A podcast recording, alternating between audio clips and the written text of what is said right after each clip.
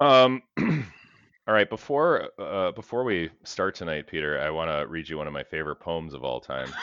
So I know this this is is not where I. I love it. I love it. I am ready. I mean, I know this isn't how we normally start off the podcast, but uh, this this just means so much to me. Okay. It's called Pointy Birds. Pointy birds, oh pointy pointy, anoint my head, anointy nointy. Uh, that's it. So that's from the, the book, The Complete Poems of John Lillison. He's English England's greatest one armed poet. Uh, he died in 1894. He was the first person to ever be hit by an automobile. that. I know I get this. I get the reference now.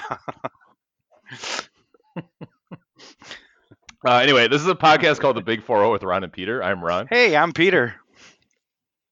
Uh, every week we review a movie that came out this week 40 years ago. Uh, so this week it's June 3rd, 1983, and uh, the big movies this week are Steve Martin in The Man with Two Brains, and uh, Matthew Broderick and Ally Sheedy and Dabney Coleman in War Games.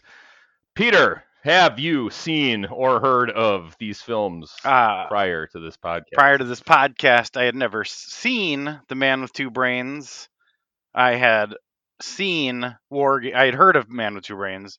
I had seen War Games probably four or five times, but not completely in about thirty years. I would bet. It's been a minute. Okay. Yeah. Uh, as uh, was, um, I don't know what the word is, discovered last week, I completely confused War Games and Project X or somehow turned them into one movie with similar parts from Yeah. each. Know. Monkeys and Ally Uh, Yeah. Well, you know, there was a girl, a love interest. There was a monkey in one, a computer in the other. They're both about some sort of, uh, uh, you know, kind of government yeah. chasing the young young guy and his high school girlfriend or whatever. So it's it, it's an honest mistake. Absolutely. I knew there were two separate movies. I just completely forgot that you know one existed or whatever. So so I was I was, I was putting my uh my Project X monkey stuff onto onto War Games, but but yes, War Games does not have a monkey in it. Um, I since since I already started going on about uh, my favorite poem, I suppose we should just start with the man with two brains. What do you Absolutely. think? Absolutely. All right. So you've never seen it before. I this is one that I remember seeing on TV a lot as a kid and thinking it was very funny. Um, I like the uh, sort of slapstick, uh, satirical nature of it, if you will. It plays kind of like a spoof a Naked Gun movie in some parts, and then it's just a sort of normal comedy in other parts. But what you don't get from it when you're a kid on TV is some of the uh, raunch factor and sex stuff and nudity and all this other stuff. So I remember I finally rented it, and I was kind of blown away by how there was, you know, more layers of comedy to this thing, which only made me love it more.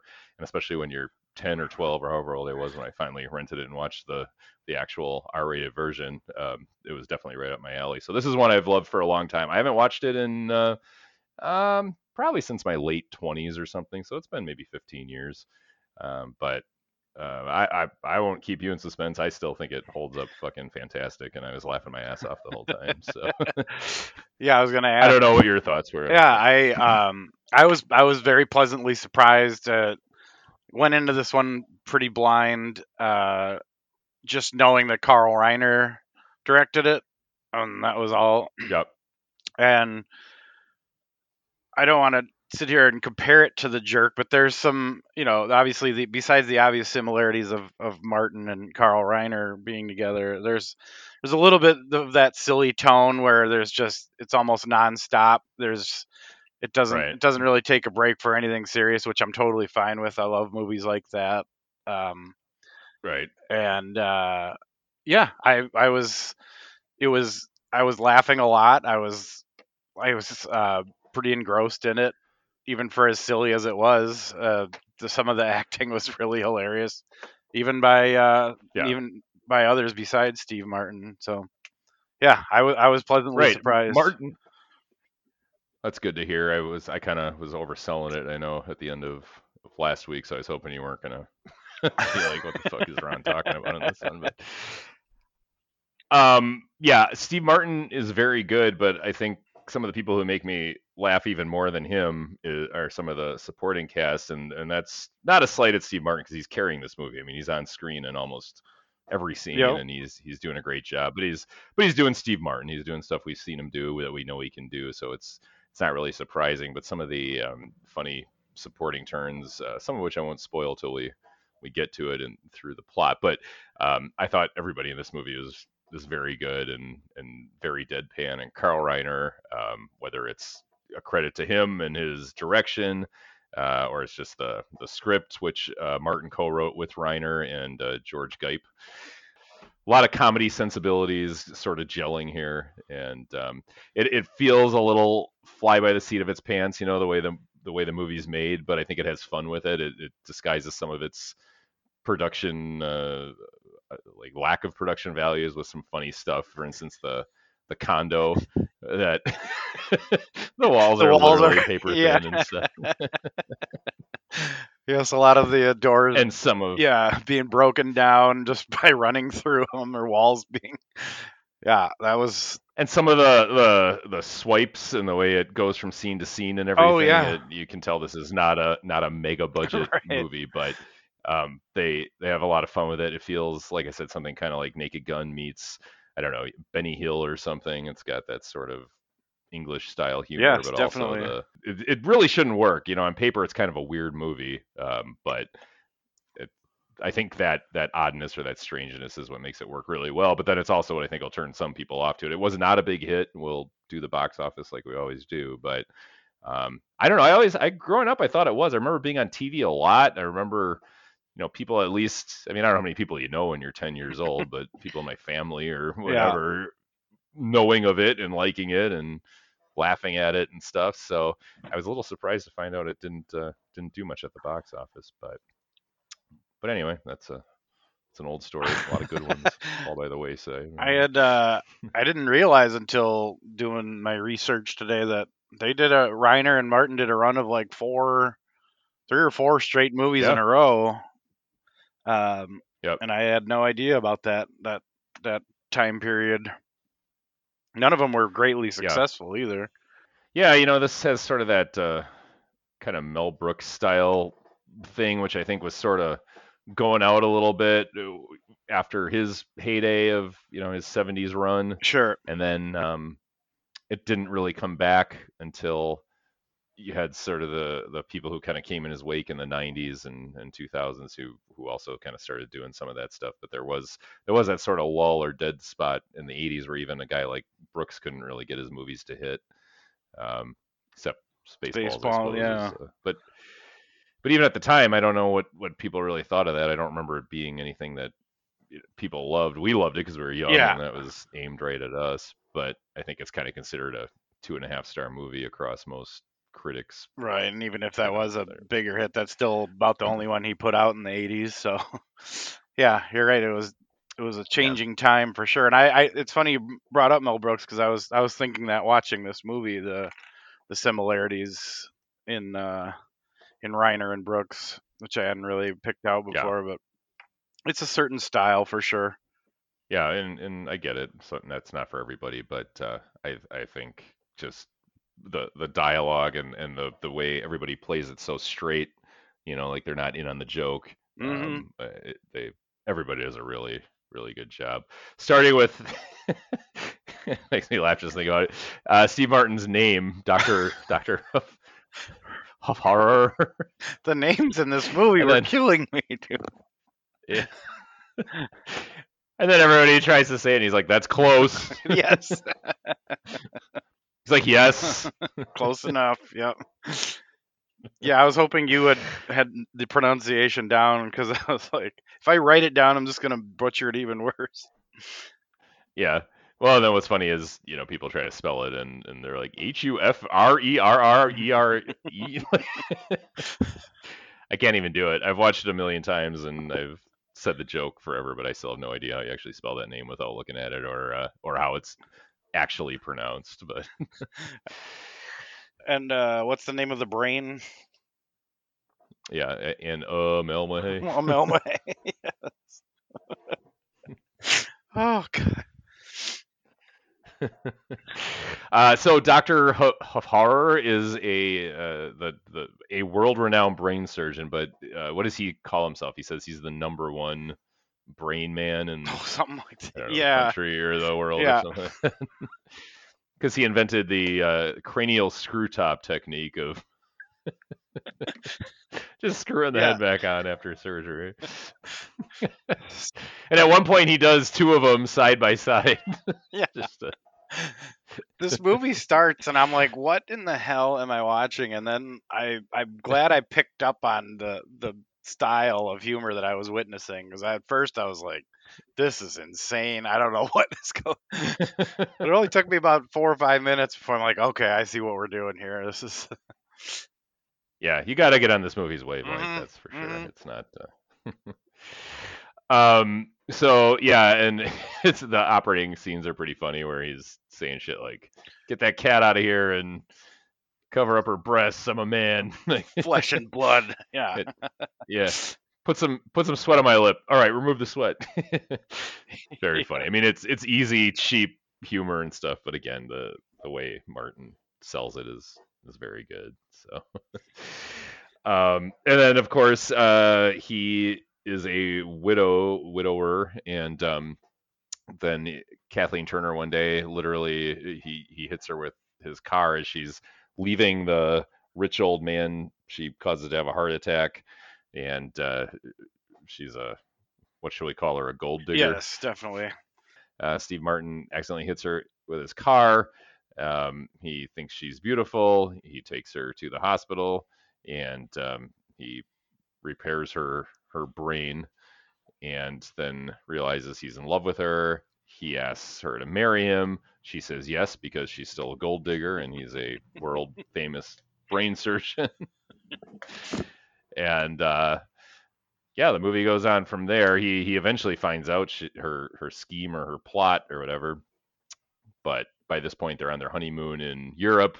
They go to Vienna for for their honeymoon. Um, he meets up with Doctor Necessiter, who wants to tell him all his uh, crazy new theories about brain research and brain surgery.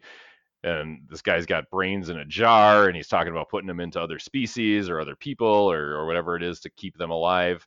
And then Steve Martin discovers that he can tele- telepathically uh, talk to uh, one brain uh, named Anne uh, Melmahay, and realizes he has a, uh kinship with her, and he wishes he could have somebody as nice as her, or her her brain, her mind, her personality in a body as as hot as his current gold digging wife, played by Kathleen Turner. I don't know if we said that or Uh, not, yeah, I don't think we Um, did. and she's very good in this Mhm. movie as well. Everybody is. Um, and so he, the the last third of this movie proceeds to be about how he's going to save uh, Anne Amelmahay's brain, voiced by Sissy Spacek, by the way. Yeah, I would have never. I saw that, but I would have never picked that out. It probably would have drove me insane. Yeah. I'm glad that I found that information. I don't think I uh, figured it out on my own or anything, but I did know it. You know, I, I've known it, Throughout the year, but uh, sure. I don't know how I discovered that. I think it's in the credits. I'm sure I noticed it one day when I was watching Right. it and was like, "Oh, is this Sissy Spacek, weird." Um, anyway, so he he falls in love with her. She's just a brain. What are we gonna do with her? We got to get her into something. Doctor Necessiter's um, uh, research or whatever. He he says they can. Uh, he could probably successfully place her brain into the body of, of somebody else, but Martin has to find the body. Um, and that leads to one of my favorite scenes of the movie, which we're getting way ahead of, but it's where he's out on the street shopping for her. I a body like like a man possessed. He's just like looking him up and down, like sniffing him and like shooing him away, and then Uh-huh. pulling somebody else close. And he's like, "Okay, you'll do it." And he grabs her, and then sees somebody else walking by, and like, "Let's go the other one." just yeah, I was. Uh, It's I was so good. out loud at that. That was that was probably the scene that stuck out the most of, of all of them. Just so silly. Yeah. There's a couple of scenes that took me out of the movie a little bit. I I didn't like the part where he um like licks his hands and they're like suction cups on the wall. Like that's that that's a little shark jumpy. Like okay, now we're in a it's like a cartoon Yeah. or some sort of because like before everybody's uh you know their personalities are not obviously like real people. Like Martin is Martin's weird. His character's weird because he's supposed to be this genius and he does like smart things, but he's also a total idiot and doesn't pick up on you know certain social cues and uh, stuff like that. So the movie's not obviously super realistic. All the brain surgery stuff is totally goofy, but I just thought that was a movie kind of like making fun of or spoofing that type of Yeah. of thing or, or movie.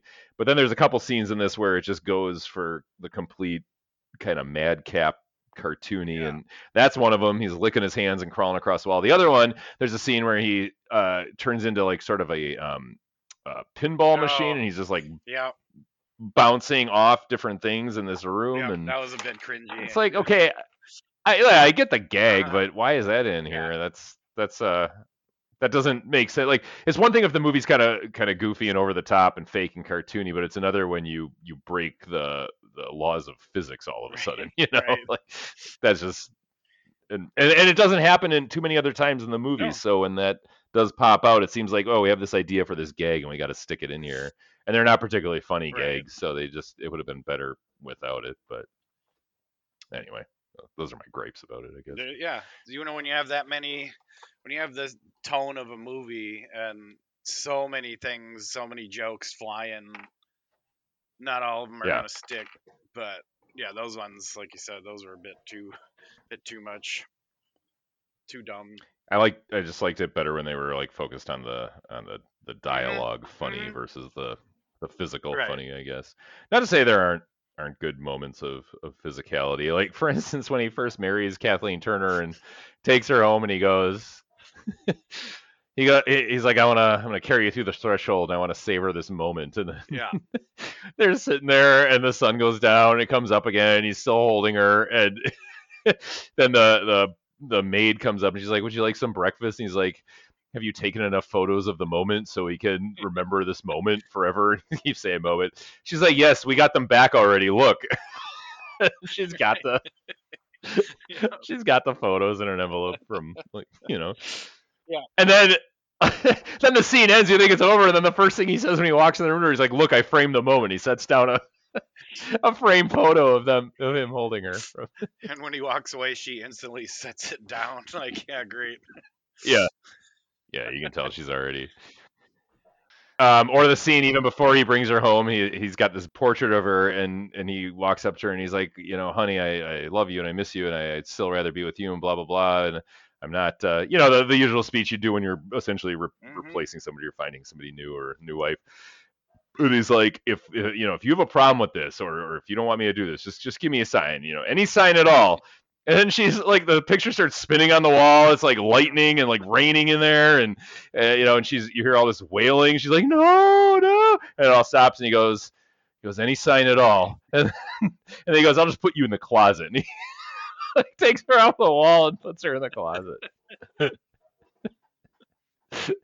Yeah, see, that's the kind of stuff I wasn't expecting at all from this movie. I don't know what I was expecting, but yeah, Well, like we kind of talked about, you know, Martin is playing this sort of daffy, kind of taking advantage of, uh, you know, dude, but he's also kind of conceited and cocky and like kind of a dick, you know. Mhm. He's not a guy that you would root for, and that's that's another just one of the sort of dual identities of this movie, I guess that that I was kind of talking about earlier. You know, he he plays this guy who's smart and and I guess charming and funny, and he's he's supposed to be the lead of this movie, and the guy you're rooting for, but he's also a, you know a prick, and it's also a movie kind of making fun of the idea of the um I, I don't know what you call these guys, but the the I don't know chauvinist is the wrong word, but you know the the the the, the master, the big wigs, Sure. the the fucking big shots, the guys who are the best in their field, Mhm. and the you know all that, and um, so they they do portray him as this sort of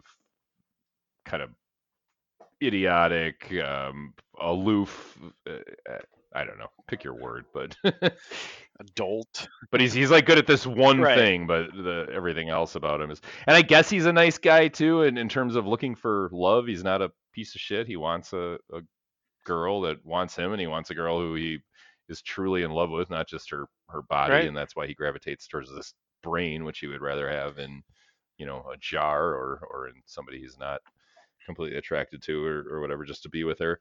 Um, but yeah, everything else about him, he's he's a real conceited, you know, kind of prick, especially when it comes to his work. Uh, when Necessiter first finds him in the hotel lobby, uh, you know, he, he, initially Martin is doesn't want to talk to him because he thinks he's sort of beneath him. He's like, oh, another another surgeon. Oh, what could you possibly? And then the guy goes, oh, you're the most brilliant brain man. You know, you made me want to do this. And he's like, oh, really?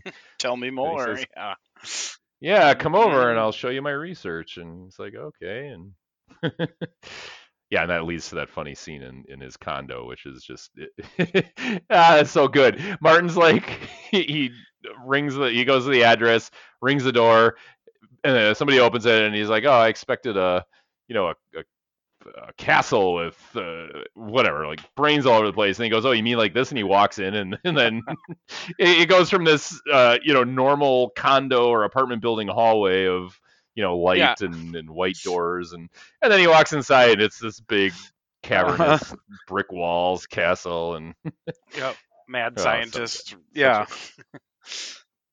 such an such an easy joke but uh Did, did we uh, did we discuss the fact that all these brains are from the uh, elevator killer? well i know peter we hadn't i was gonna hold on to that but I was really trying not to step No, on your all right. foot. I'm not- no no no no no uh, it's uh, not that i just was like how how soon do we want to reveal that gem of a Right. joke but i guess we're flying through the plot pretty quick so um yes there there also is something going on called the elevator killer in uh, in vienna and um he injects uh women in an elevator with uh, what is it? Two cc's of uh, essentially whatever the chemical makeup of Window, windshield yeah, window cleaner. is, Yeah, yeah, window cleaner. yeah. So all these women are dying, and uh, and then Martin initially thinks it's Necessiter because he's got all these brains, uh, but Necessiter I guess just waits for the elevator killer to strike, and then you know goes to the morgue, gets the brain, and apparently that the the way he kills them with the window cleaner is enough to preserve the brain, so Necessiter can study his whatever he needs to say. But they don't live forever, so hence um, Martin's meet up with the brain that is Anne And uh, yeah. uh, Melmahay. Um, yeah, he, like I said, starts to realize he doesn't have all the time in the world with her, and he needs to do something else to get her into a new body. But yes, the elevator killer, his identity is revealed to be none other than Merv Griffin, which. Which isn't that funny now because it's like we don't really know who the fuck Merv Griffin is, you know. Yeah.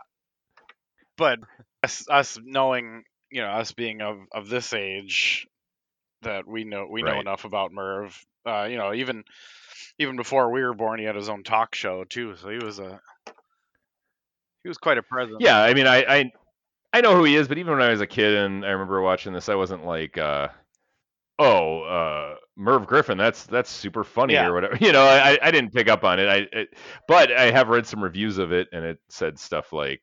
Uh, it's worth seeing just for the reveal of the elevator killer or- Really? or, whatever. So, yeah, so it did uh, did register for uh, the the exchange is very funny. The once again, it's it's not so much about what happens in this movie as the the performances and the the dialogue and the line reads and, and everything. So Martin's like, uh, "You, you're the elevator killer," and then you know they reveal it's Merv Griffin. He goes, "Yeah," and Martin's like, "Why?" And he goes, "I don't know. I've just always loved to kill. I really enjoyed it." But then I got famous, and it's just too hard for me. So many witnesses. I mean, everybody recognized me. I couldn't even lurk anymore. I'd hear, "Who's that lurking over there?" It's Merv Griffin. So I came to Europe to kill, and it's really worked out for me very well. and I'm not doing a, a great job even. I mean, Merv Griffin, like you could watch this and be like, oh, he's he's not a very good actor, or he sounds like he's just realized, but it's fucking Yeah. perfect. It's just how you would want this guy to like. That's what makes it funny is the way he's saying this. It's not that oh, it's a celebrity, and it's not that this guy's like saying these Yeah. lines great. It's funny just the way he is delivering it, and and a lot of this movie is like that. It's just about the way people do things. The fucking butler in uh uh Necessiter's Yes. pad that he's, he's a that guy. I Oh, Paul Benedict. He was hilarious on the Jeffersons. I don't know how much you ever saw that show, but Yeah, I mean here and there, it wasn't a, like a big one for me when I was a kid watching Yeah. reruns of stuff or whatever. But he was found dead of a brain hemorrhage, ironically, oh jeez. Did they? in his home in Martha's Vineyard. He was 70. Now his brain is in a gorilla Yes, or a really hot prostitute. With a really bad voice. Um, what else is he in? Cocktail, The Freshman, Sibling Rival. Oh, Addams Family. I think that's Yeah. where I'm thinking of him from. Um, Waiting for Guffman, Devil's Advocate. I never saw Devil's of stuff. Advocate. That's just movies. Oh, that movie's good. Was it? You should watch it. Shame on Yeah, me. I mean it's uh, yeah, it's one of those where you know people can pick it apart for certain Sure. performances or just being too too over the top or or whatever. But yeah. um, I think it. I mean, in terms of like entertainment, it rips. Can't go wrong with Reeves and Rip- Pacino. Rip roaring entertainment. Rip, roaring. Yeah, no, it's a it's a good movie. Also, um, Charlize Theron and uh, some other hot ladies who I was just talking about this with somebody else this weekend, and uh, really. yeah, there's a lot of lot of uh, shall we say flesh Mm. and um, a lot of intrigue and Color me intrigued then. uh, yeah, you should watch it. Maybe we can tack it on to Yeah. something one of these days. A bonus Jonas. Um, um, sorry, no, I was just gonna say, I just I- still going going through through this guy's filmography. cast in general, uh, David Warner was I was not enthused when I saw him in this movie. I mean, at first, and then I'm like, this guy uh, turned out to be one of my favorite people in this movie. I mean, like we said, they're all they're all great. Everyone was was game in this movie, but he uh, he was really funny in it too. Yeah, I mean everybody. Yeah, Very good. Did you catch uh, James Cromwell I did. in there as a like two second yeah, cameo? and his name was in like the opening credits. I'm like, oh, he must be kind of a. But yeah, I was like, Oh, was it? I didn't even notice that. Yeah, it was like a. s It was the brief. I couldn't even tell you what his role was, other than he was. He's like a realtor or Oh, something, no, but he's dressed up as like a German, uh, you know, whatever. They're in Vienna, I guess. But, um, uh, Sissy, well, as long as we're talking about casting and credits again, uh, Sissy Spacek is apparently uncredited, so I'm not sure where I found out or picked up that she was. It must have been in reading a review or something, because, like I said, I knew it before this viewing, and I feel like I've known it for a long time, Yeah. but apparently uh, not not credited. But uh, Kathleen Turner said she used a body double for the sex scene in the movie, which is a little weird because she's walking around in stuff that's just basically see through Yeah. half the movie. So And I'm trying to. I don't think, know why she bothered with that. Also, the sex scene isn't anything to write home about anyway, so I don't isn't know. where he, where Steve Martin does it for like a half second and then rolls back over, or is there a different scene? Uh, well, the, yeah, that's I doubt that's the one she's Right. talking about because you can see her face the entire time. Yeah. But I don't know. It's not like she just had one, so I'm not sure what the what that actually refers to. But um, reviews. Um, it's got it's 78% on Rotten Tomatoes, which you can't take even normally as a, Right. a great barometer of things, but especially movies from this era because you know there's only so many reviews written at the time that they're able to catalog. But 78% is pretty good. Uh, it's 23 critics. It says uh, the the consensus is a spastically uneven, or sorry, as spastically uneven as its zany title suggests. The Man with Two Brains isn't peak Steve Martin, but it's still often close enough to enjoy. Um, on Metacritic, film has a 61 out of 100 based on nine reviews. Roger Ebert gave it a two out of four stars and wrote that despite the fact that he never found Steve Martin irresistibly funny, it's a tribute to the man with two brains that I found myself laughing a fair amount of the time despite my feelings about Martin. I'd say that's fair. So, yeah, I mean, I would say if you like Steve Martin, you can easily put Yeah. another star on that. Or, or You know, is this our first Martin film that we've discussed on the Big Four O? Think so. I believe it is, Peter. Um, Yeah. So they're they're talking about it isn't peak Steve Martin. Now would would would if you were to discuss peak Steve Martin, would you think it's the Jerk time period, or are we talking more like late '80s with like uh, Parenthood and the, all the things into the early '90s? Like, Well, Peter, you're asking two different questions there. Are we talking about peak Steve Martin in 1983, which is what Roger Ebert is talking about, or are we talking about peak Steve Martin career-wise? Now, if you're watching this movie and you go, "Oh, this doesn't measure up to peak Steve Martin," I think peak Steve Martin is probably Saturday Night Live. Sure. Yeah. Or, you know, something Yeah. like that. Like I'm not sure, other than maybe The Jerk. I don't know if he had a movie that was already off the charts. I suppose if we could look at his filmography here. Yeah, that's but, a, I think your um, perfect. It's his peak is probably like 75 to 79 with SNL. But I think that's what, like, jerk. everybody's yeah. bring into it, Yeah. right? When they're like, "Oh, the the the this is why Steve Martin's a star now. It's from this." So they had Dead Men Don't Wear here. He had Dead Men Don't Wear Plaid in 1982. We talked about doing that. We didn't. Okay.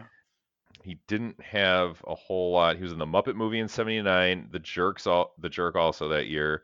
81's Penny from Heaven. 92 is Dead Men Don't Wear Plaid, and 83 is The Man with Two Brains. So I guess I can see if you're Roger Ebert and uh, you're just coming into your fifth Steve Martin film or whatever you've seen and reviewed at this Yeah. point, and The Jerk and the Muppet movies, maybe all you have is your barometer. Pennies from Heaven, I suppose.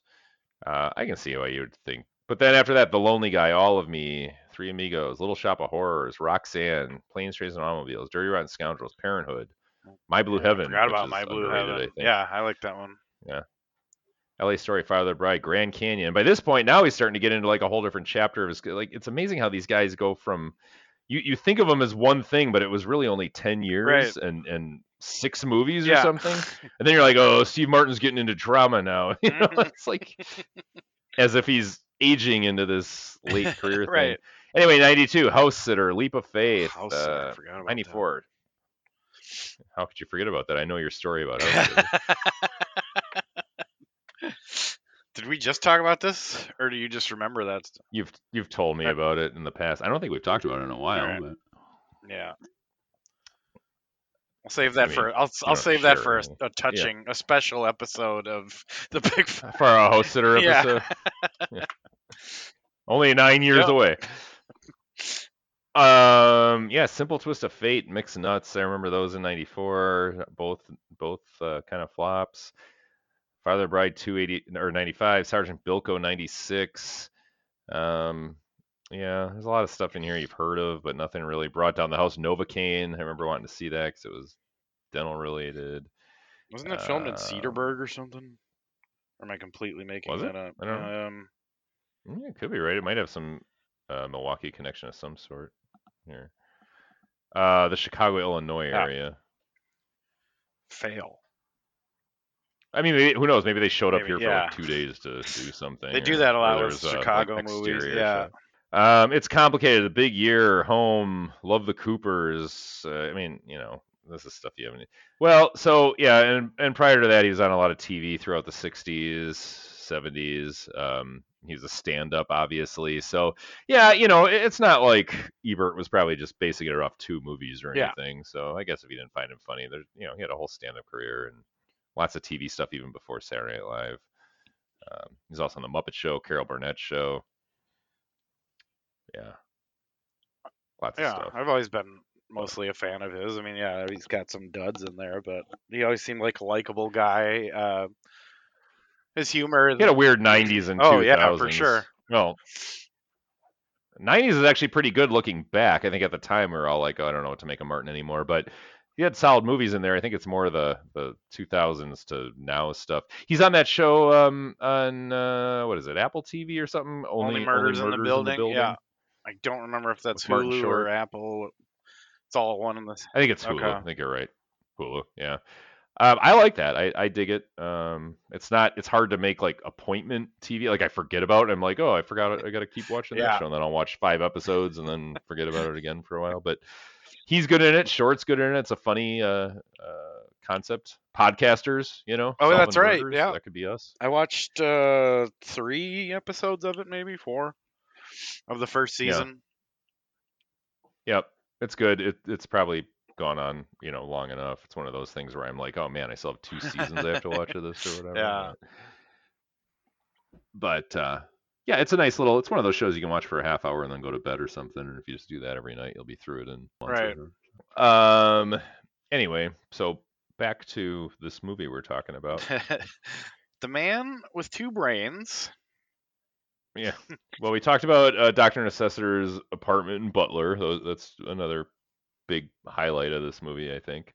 Yep. Uh, there's that one part where he's talking. Uh, Necessiter says he put his old colleague's brain, or, or he had his old colleague's brain. Uh, wait, so he had a he had a, a doctor uh, partner of his who died, and then Necessiter says that guy's brain is with him.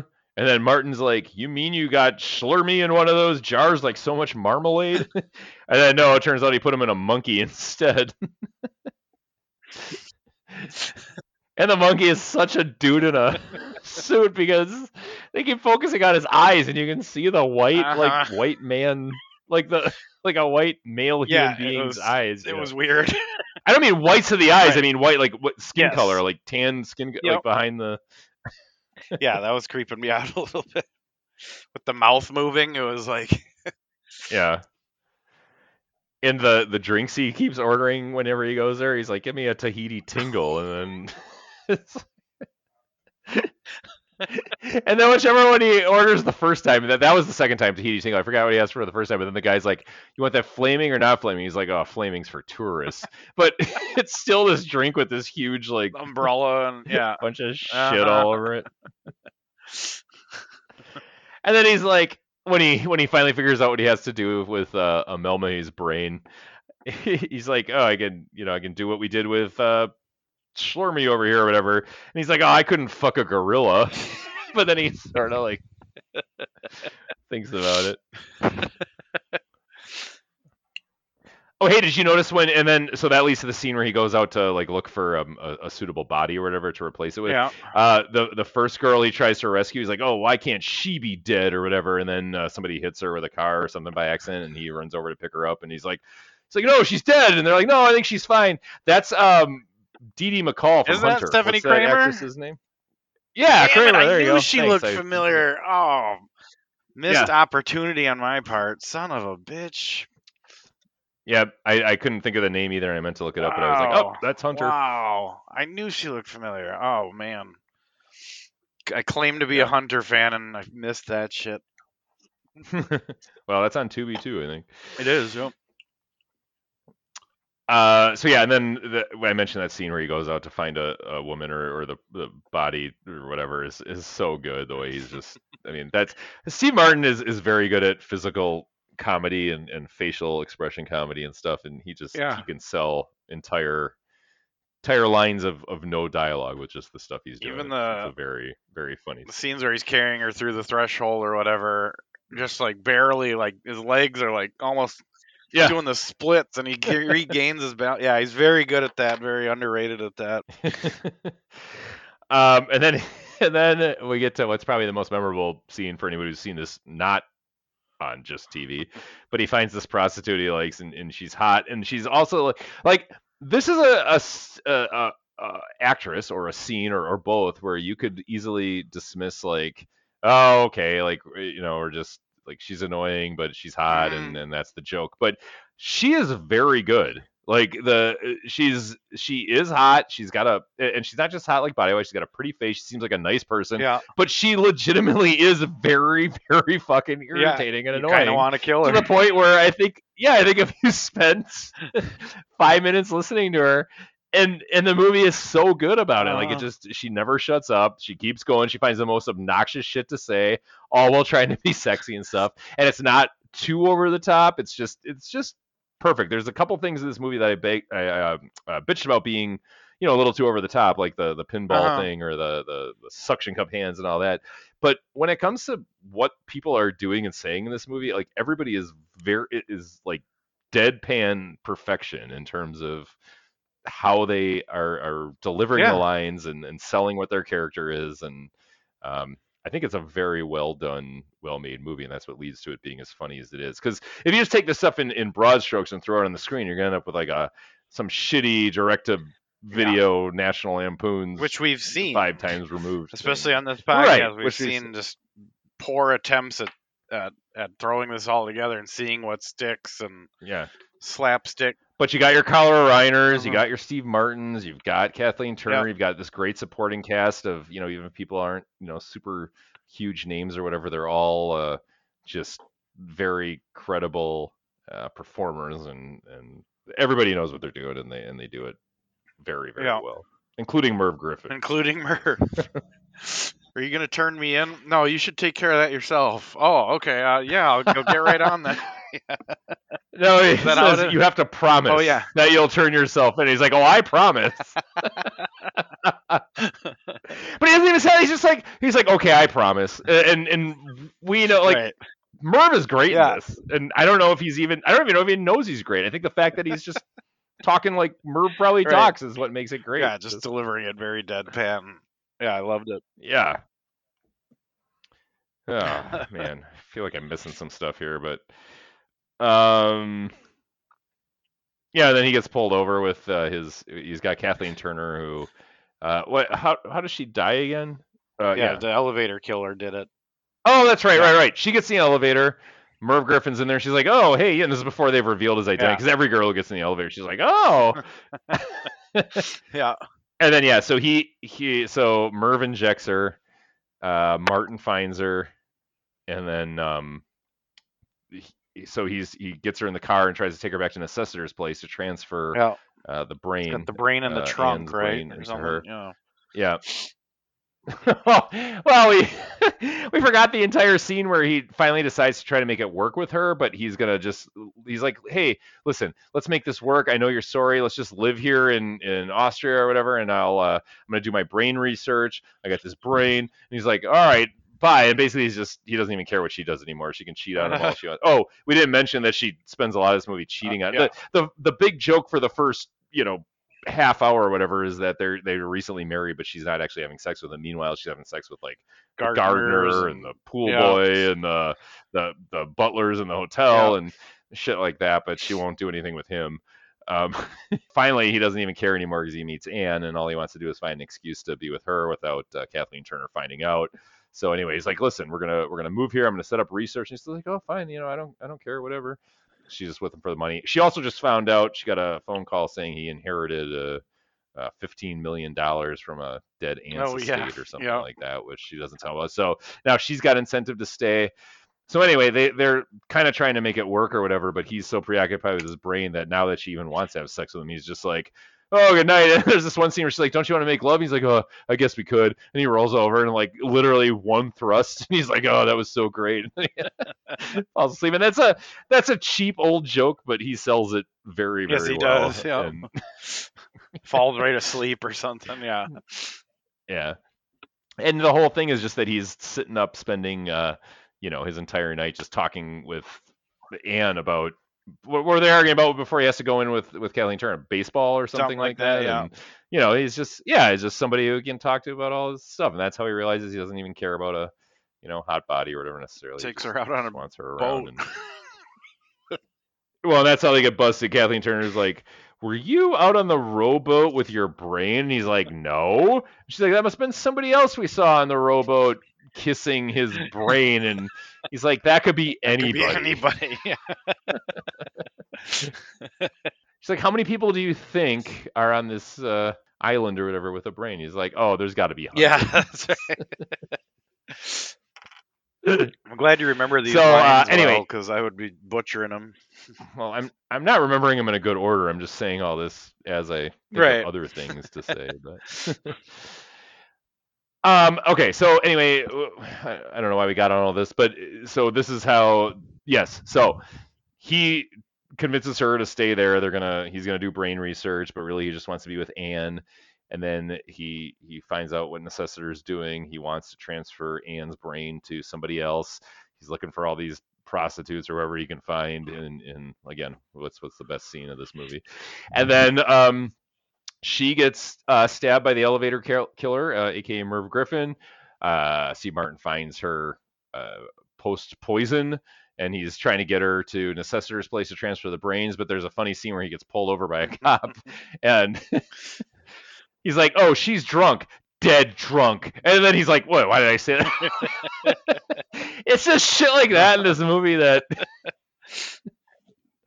is so perfect, and, and he doesn't he doesn't make a big deal out of it. He just says it, and he says "dead drunk" as if like it would be his natural response to say, and then like on his face you can see he sort of catches himself, but he doesn't. He's not like oh, he's like oh no no no no officer. He's just like oh what the fuck like why did I say that like you know just the look on his face Yeah. says that. it's just it's perfect. And then the cop makes him do a bunch of crazy uh you know drunk tests, which I guess is funny, Yeah. but again it's another thing where the movie goes a little too far with stuff that's just Right. a little too over the top. But um, yeah, fuck, I don't know, man. Here he he tries to get uh, her brain transferred to Kathleen Turner. There's a big, uh, you know, the cops show up thinking he's the killer or whatever, and um, he ends up getting electrocuted as the the brain transfer is happening. He wakes up in the hospital. He's like, "Oh, uh, is you know who's?" They're like, "Your wife's here to see you," and he's like, "Oh shit, my my wife Yeah. or whatever." And then it turns out it's Kathleen Turner in a in a fat suit because she gained a bunch of pound because the brain transfer was successful, and Anne Uumellmahaye is a compulsive eater, Yeah. and she hopes he doesn't mind. And it turns out he does, He does not, not mind. mind. He just loves Yep. Anne. And he carries her through the threshold. I'm taking this edible right oh, now, oh boy. Peter. All right. but I'm I'm con- committed to not, you know, fucking anything up this time. I wish you nothing but the best of luck, sir. I wish you right. About nine fifteen. No, I'm gonna be good. This has been very civil Yeah. so far. It's great. About nine fifteen when I'm getting shouted at. Peter, hold off on Mally Sheedy, fuck. Yeah. no, I'm just kidding. what is wrong with you? Don't you have any concept of? Um, All right. final thoughts on uh, Um. Yeah, uh, this movie fucking rules. Is my final thought. three and a half stars out of four for me. Comedy. Yeah, it's Great. weird this movie exists. Like, it's such a odd. Con- Can you imagine like pitching this to a Yeah, studio these right. days? I can't at all. or even in 83 like because it, it's it's not one thing or the other right like it's not like i was saying it's not a spoof per se Right. i mean it is it's it's goofy and, and dumb but it's also just kind of a normal 80s comedy where you know shit like outside the box outsized shit happens and um yeah then like we said it's got this sort of carl reiner uh mel brooks type thing going for it and we really didn't talk a whole lot about carl reiner you got thoughts on carl reiner i Um, feel like we shouldn't just gloss right over him he's a uh, the jerk and this are the only two that come to mind. There has to be others, obviously. Um, oh god oh, he did those. Did he do "Oh God, You Devil"? no just, "Oh God. Okay. As a director, we're talking Uh, follow about, that right? yeah i'm talking director Okay. yeah, yeah, I don't know. He might have wrote a bunch of And shit. Um, yeah, and he and, acts and in I, in fact, I know he did. And he's a playwright Right. and all kinds of stuff. But we're talking movies here, okay? Talking directing. So, uh, all right. His first film uh, was in 1966 called Enter Laughing, and Yeah. uh, yeah, Jose Ferrer and Shelley Winters. Then you got the comic in 1969. I'm sorry, what? Yeah. I was just gonna say, so uh, he did do Oh God. He did, And he did yep. do the Jerk. He did. Yeah, Dead Uh, Men Don't Wear Plaid. Dead Men Don't Wear of Me, Plaid. This, all of me. Summer Rental and Summer, rental School. and summer school. Yeah. Sibling rivalry. Then sibling rivalry, fatal instinct, and that feeling. So he doesn't have a great uh, no, I'm kind of sh- I'm kind of shocked. Sibling rivalry. Well, I think he really cut his teeth on like TV and, and stage and stuff like that, and then it Yeah. didn't quite transfer over to. Uh, but but yeah, I, I don't know. I mean, uh, that's a he had a pretty solid middle run there, I would say, with uh, between this movie and The Jerk and Mhm. um, Dead Men Don't Wear Plaid, and I don't know how you feel about Summer Rental and Summer School. I haven't seen any one of those in a long time, or either one of those in a I long have not seen either of them the whole way through. I think I've seen more of Summer School, Summer Rentals with Candy, right? Yes, Okay, and Summer Schools with Mark Harmon. correct. All right, eh. Not to be confused with, oh yeah, summer school. Summer School, Summer Rental, Great Outdoors. No, I can't even keep them all straight. There's so many. There's so many. Yeah, summer school. I just remember has that one scene where there's like a shop class or whatever, where the um, dudes who are kind of the troublemakers turn it into this like Texas Chainsaw Massacre thing. Oh, really? accidentally cut their arms off, but it's really just you Oh, they're pretending. prosthetics. Okay. Yeah, Is exactly. Kirstie Alley in that vehicle? She was. Also in Sibling Rivalry, which can't believe that was his second to last movie and it's basically a huge Flop, right? Flop. Yeah. But it Yeah. did give us more Bill Pullman. Just He's just a weird guy for somebody who's as renowned and you know name recognition and whatnot, um, and has done so much. You know, his, his credits are yeah, kind of spotty. That I had no idea there was that limited in terms of movie directing. I mean, I would think Rob has done more movies than his dad. Yeah. Um, well, at least more successful, but that's taking nothing away from from Carl. I no, I mean they they do different things. Rob Reiner does dramas and Yeah. you know all kinds of stuff, and um, he does more Carl's like a bit bit of a big different animal, studio comedies and dramas. Yeah. All right, yeah, I'm giving this movie four stars out of four uh, in terms of comedy points and um, just for the, the game cast. And I think Reiner's direction is great in this. And uh, yeah, there's a bit of nostalgia in there. I guess if I watched it now, you know, I, I might not be like, oh, it was a four star classic or whatever, but um, it is to me, man. I'm glad it held up. I'm glad it held up for you after all these years, because that's what I yeah, me too. that's what I was gonna wonder if if anything was lagging on it. Yeah, if I still like. yeah. Also, Hey, hey. I was just gonna say today is a uh, today's a big day for me as I have gone now gone about 24 hours since vaping. So oh yeah, are you stopping or Yeah. just it just has been no? I stopped. Cold. t- yeah, good for you. Congratulations. It's uh, I got this That's a fidget thing that my wife gave me for Christmas, and I just sit here twirling it like a motherfucker. do that instead of yeah, vaping? What do you what do you vape? Is it just like nicotine yeah, or is it nicotine. Yeah, I mean, I'll I'll still vape oh. weed. It's just the nicotine. I could sit there and all day working from home, just like it's fucking Right. yeah. So I could feel Yeah. my lungs telling me to stop, and Yeah, and don't they say vaping's supposed to be even worse Yeah. than actual Yeah. smoking? Now is the that's that's what they're thinking, and it yeah it fucks your heart up even quicker than cigarettes do, I guess. So yeah, so what's the benefit? It's just that you can do it in public and not Right. smell smoke or yeah, exactly. That's about the only benefit I see. Got but it. yeah, I'll still vape. That's the- crazy. Everybody thought like like oh, it's a miracle cure. We don't have to inhale smoke anymore. Exactly. But meanwhile, the the drugs in nicotine are still bad. Right. I, sh- I should have did my research on that, but yeah, I never because I was never really Yeah. addicted to cigarettes, but man, this fucker got me, dude. The the vape did. Yeah, Really. I can only imagine how hard that is. There's stuff I'm not like even really addicted to, but I have like a uh I mean, dependency is even the wrong word. It's more like a um a, a like you said, like a fidgeting Uh-huh. need to have it. Like like oh, I'm sitting here watching this movie. I need a beer. gotta have a It's like, beer, Do I right. need a beer? Like I don't really need a No. beer, but I don't know. I like beer. Life's too short. And then I just you know have like six Yeah. beers. You know, so it's not it's not about the alcohol or wanting to get wasted. It's just I don't know. I've like become so accustomed Sure. to just having a Yeah, beer. Or whatever, Packer so- game starts. I have to have something. Like I can't sit here and watch a Packer game and not have at least one or two beers. Like it's just it's just habit, and then Right. most times it turns into seven or eight or whatever. yeah, 10, yeah, right. yeah, or just like the idea of, uh, you know, i- i- if it's say donuts or whatever your thing is, you know, you're Mm-hmm. at work and this shit's on a table or whatever. It's like, well, I don't need this. Yeah. I'm not addicted to donuts, but every time I walk back here, I'm going to eat a piece of this, you Exactly. know, just, yeah, yeah. I'm glad you. Yeah, I'm glad you so understood I- my plight. well, I don't know if that's the same plight. I'm just saying I, I don't know what it's like to necessarily be addicted to anything. Like I never was a smoker Right. or whatever, but if it's anything like that, I totally grasp the.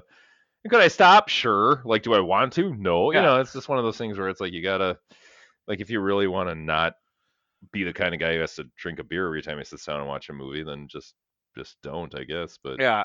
I guess I haven't reached that point yet. Do you usually uh, have beer at the uh, at the theaters now? Like they sell them at a lot of theaters now. I noticed, but Yeah. Well, I like to just bypass that whole thing and bring it in my pocket. oh, there you go.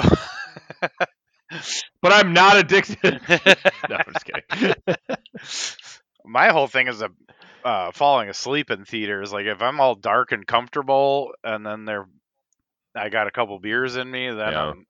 You're gonna hear me snoring in the theater.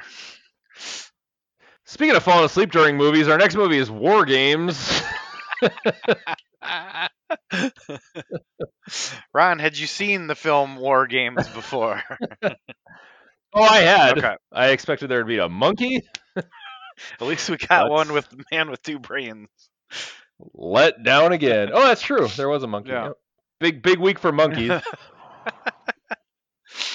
um, no, I'm just kidding. I, I like this movie fine. Uh, What, what are your thoughts on this movie? You've seen it before, you said, and seen it uh, probably where- four or where five did you- times. Um, today, today I came away with a harder time knowing what my opinion was than than Man with Two Brains because on the one end, Because Man with Two Brains is a Yeah. classic, and this one is yeah, and this one's a little yeah, maybe not. right. Yeah. You know, it's it's interesting that we've gotten. I know that they were filmed uh, about a year and a half apart, but in, in almost a month, we've gotten two John Badham movies. Um, Yeah, crazy. very different um, tones to them for the most part. Uh, this one, I I like the I like the scenes with with Dabney Coleman, and I like the scenes with with Broderick and Sheedy when they're especially when they're first uh, kind of discovering what's going on with this computer and and what they've uncovered. But everything around that is all a little bit not dull, but just you gotta Yeah, I mean the movie is fake as fuck. Like this, like the the concept on its face, I guess, is is intriguing Mhm. and maybe potential, especially in '80s paranoia. Computers are new, whatever. I, I can see how this would yeah. be a.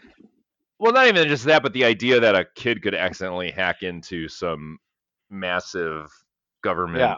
whatever it is, and uh, I get that. You know, nowadays we'd be like, okay, this is impossible. They've got you know firewall on top of firewall, stuff like that. Yeah. And and there would be some checks and balances, which I'm going to get into in a second. But this movie does not have a very good system of checks and balances to prevent these things and uh, doing the most obvious Yes. shit that. um, but all that said, I don't know. I mean, the, the soundtrack is really bad. That's one thing I hated about this. Uh, the score and the sound choices are really shitty. That opening theme, uh, after a very very serious opening sequence, is like too too bouncy and breezy and, and weird. I don't know if you caught I that. did. Yep. There's that whole scene at the beginning with Michael Madsen and um, the other guy who's also a, a that Yep. guy. I, There was a lot of that guy I in this before- movie. but uh, you know, I guess, I guess the other stuff is supposed to sound like kind of like an electronic, robotic, or you know, video game music or something. I assume is sort of what the The soundtrack, score yeah, score, yeah. for. Yeah. I don't know. It's just weird. It's like sometimes it's a whimsical, mischievous, like Home Alone or Goonies style thing, and other times it's this like I don't know. I like I, I get the what the vibe this movie is going for is trying to be kind of uh, appeal to the the older teens, I guess. Uh, you know, and the and the Yeah. families and whatnot. Um, yeah, that that was my big takeaway. Is the soundtrack is garbage. No, I'm just kidding. That's not my big takeaway, but that's that's that's the first thing I noticed right off the top. Other than Michael Madsen, so the the opening scene is uh, Michael Madsen and who's the other guy with him? We should I should have. He uh, he's like in. John Spencer. Yeah. Is he in like? So he is he is on like the West Wing and uh, L.A. Law and stuff. Yeah. I thought he was like a cop in something. He was in um, Striking Distance with Yes. Bruce Willis. Yes. He was like, is that what you're yes, thinking I knew it was like something like that. Yeah, I kept wanting to say Die Hard, but Yeah. I knew it was not that. Yeah. that's him as Jerry in War Okay. Games. Okay. Yeah. So Michael Madsen looking quite Yeah, young. I mean, right. you can tell it's him just based on his mannerisms and stuff. But he's another. Uh, That was see, without getting too much into the plot yet, that was a good that was like a good start to the movie, right? That's a, a kind of a good suspenseful right. um it was just too much yeah, there was there was they were doing too much after that. It starts off as this like kind of serious Cold War thing, and then it goes into this sort of. I mean, it's not as goofy as like Ferris Bueller or something, but it's that same type of now we're gonna have this kid who just kind of fucks around in Yeah. school, and we're gonna watch him do his you know hijinks or whatever for a little bit, and then uh, get back into the the meat and potatoes of what the movie is. But I don't know, whatever. They were making movies like this just you know off off the assembly line in the 80s, so I, I don't think it's any worse than any other teenager caught up in a bigger Yeah. thing than they can handle type type story that we saw in the 80s. So Now, you know, Broderick. This is one of his first movies, and Sheedy had did Bad Boys before this, which you can hear on an earlier podcast from the Big Four Zero. Earlier episode, From us. yes, earlier episode from us. That's right. Uh, apparently, the the Um, uh, chemistry between the Do you know which one was filmed first? Um, that Like they came out the same year. It's possible this could be her first Yeah. attempt or four way or whatever. Well, I doubt it. I'm sure she got hired off both of them from something else. but- production was uh, oh geez, there's a whole backstory. Doesn't actually say when they started filming it. That's all right. I didn't mean to like drag us off into a weird. no, that's thing, all right. I started. Let me just tell you Ally Sheedy's uh, uh, filmography real quick. Bad Boys and War Games are her first two movies. right. So who knows which one was filmed first or whatever. But Yeah, I yeah, just had a discussion about yeah, she had a really crazy. filmography. Sorry. What? No, yeah, no. I was just saying I was uh, discussing Sheedy with a friend because uh, he had just seen The Breakfast Club for the first time since high school, and he's about ten years older than us, so that was like came out in his sweet spot of high school, but he didn't like it at the time, but he liked it a lot more now, and he thought Sheedy was actually really good in it, which I would agree with. She uh has a weird filmography. So she hits the scene with Bad Boys and War Games, you know, back to back. 84 Oxford Blues, then 85 Breakfast Club, St. Elmo's Fire, and Twice in a Lifetime. At least the Breakfast Club and St. Elmo's Fire are, Yeah. are, you know, big touchstone things. Then in 86, Blue City and Short Circuit. Uh, Short Circuit, I believe, is another John Badham film. Yep. Then in 87, she's in Made to Order, and she's carrying that movie, if, if I remember oh the my posters gosh, I correctly. forgot She's about the- yeah. She's like the above the title Yep. star. Then she's in Short Circuit 2. Then 89, Heart of Dixie, which I kind of remember ads for. 90, Betsy's Wedding, Fear. 91, Only the Lonely. I think that's John Candy. Yep. 92, Home Alone 2. Then you just start getting into some DVD shit like The Pickle, My uh, Man's Best Friend. I think that's with Lance Henriksen. About a killer dog. Then she's in Red Shoe Diaries Oh. 4, Autoerotica. And, you know, remember that whole thing with Showtime. Yeah, Um, yeah, she really does not uh, I'd say only the lonely was the her. 90s. I mean, she's in stuff all the way up till Yeah, from a 2016, X-Men Apocalypse, but TV, um, she does a lot of TV stuff, but again, nothing too great throughout the 2000s. She's in the Dead Zone TV show. She's in Psych. She went. She kind of like had a big build over three, four years. They put her in Made to Order as the, uh, you know, name above the title. Ally Yep. Sheedy is Made to Order. I don't know if it said that, but it Probably probably like did. Yeah. and uh, I don't know if that wasn't a hit or what. And then it was just a couple sequels to some stuff, and then out the door. You know, just like whatever you can get. Here you are in a Showtime nudie. So, uh, would you? When would you say the first? Wait, you're busy googling. Uh, the first time I saw War Games was about 1984 or 85 on HBO, and that's what what drew me in mainly at that point was the computer technology, and and you could tell their their uh, the excitement level like that teens had and, and kids and people in general had about computers. But it's again, it's obviously very funny seeing like some of these computers look like dishwashers when they go into into Oh, yeah. uh, into the labs and stuff. The the technologies it's always funny to see these things that probably weighed as much as a Cadillac.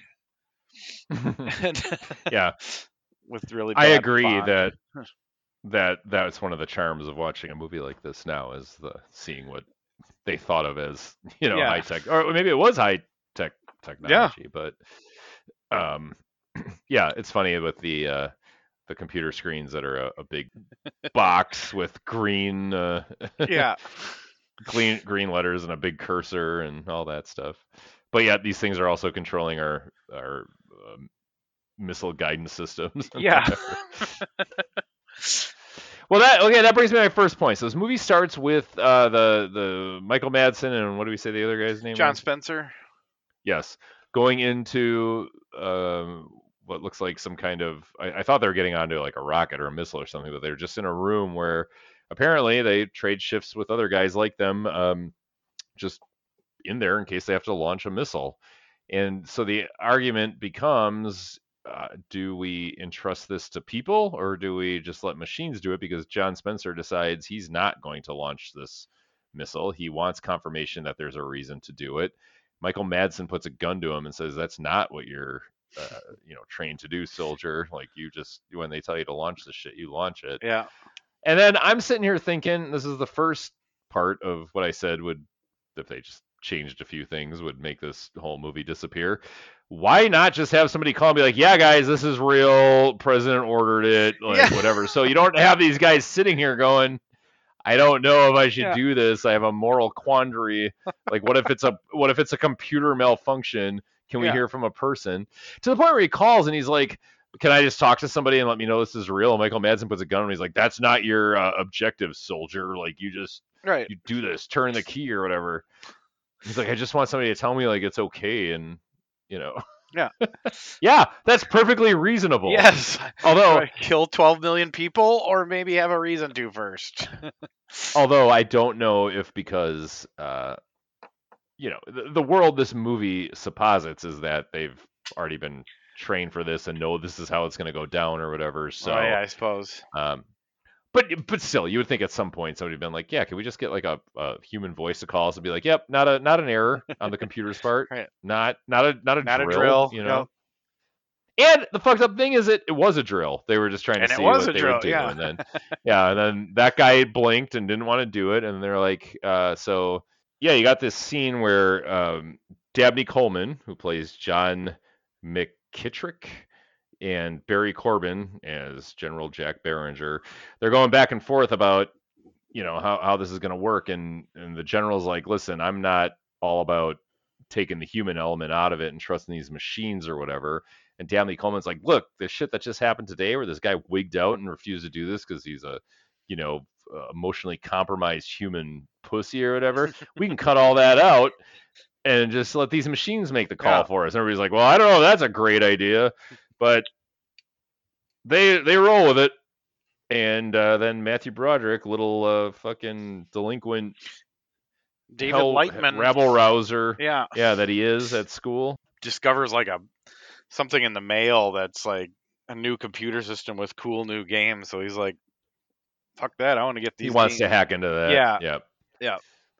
So, So he that- hacks all these phone numbers, and Yeah. one of them gets him into this NORAD uh, backdoor. I don't wait, wait. So he he finds the yeah, you're right. He gets the ad. Yeah. He goes on there and he wants to hack into the the computer company's mainframe to see what this computer's like, or the sorry, new computer game is like. And then he auto dials all these numbers.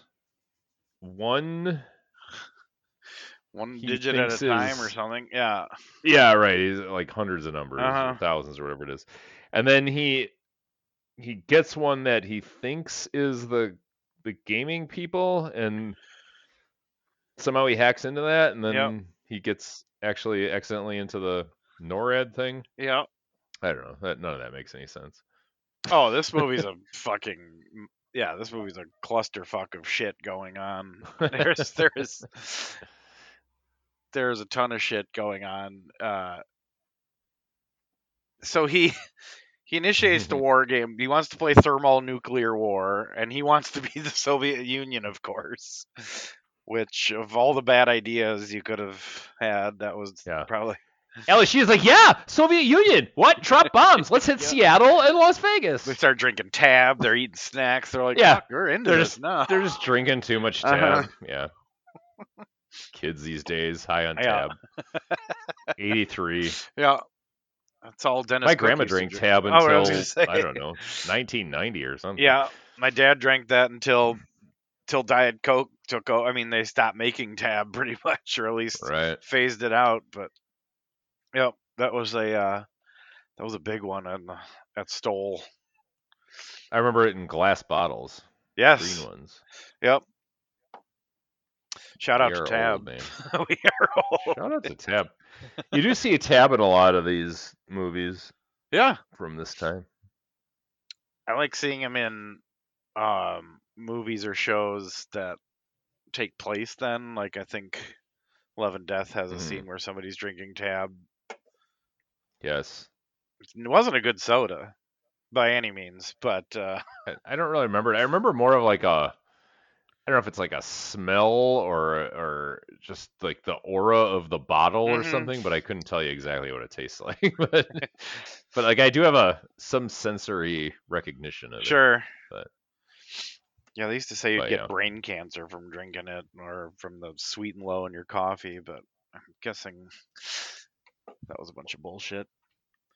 Anyways, Right, we're all very we're very smart us kids who came up in the 80s. yeah, so you you carry us through this movie all right. just so I I, will- don't so I don't I'll do my best. If you if I miss anything, let me know. But so after this uh, this shitstorm starts with the uh, with starting the uh, the game, if you will.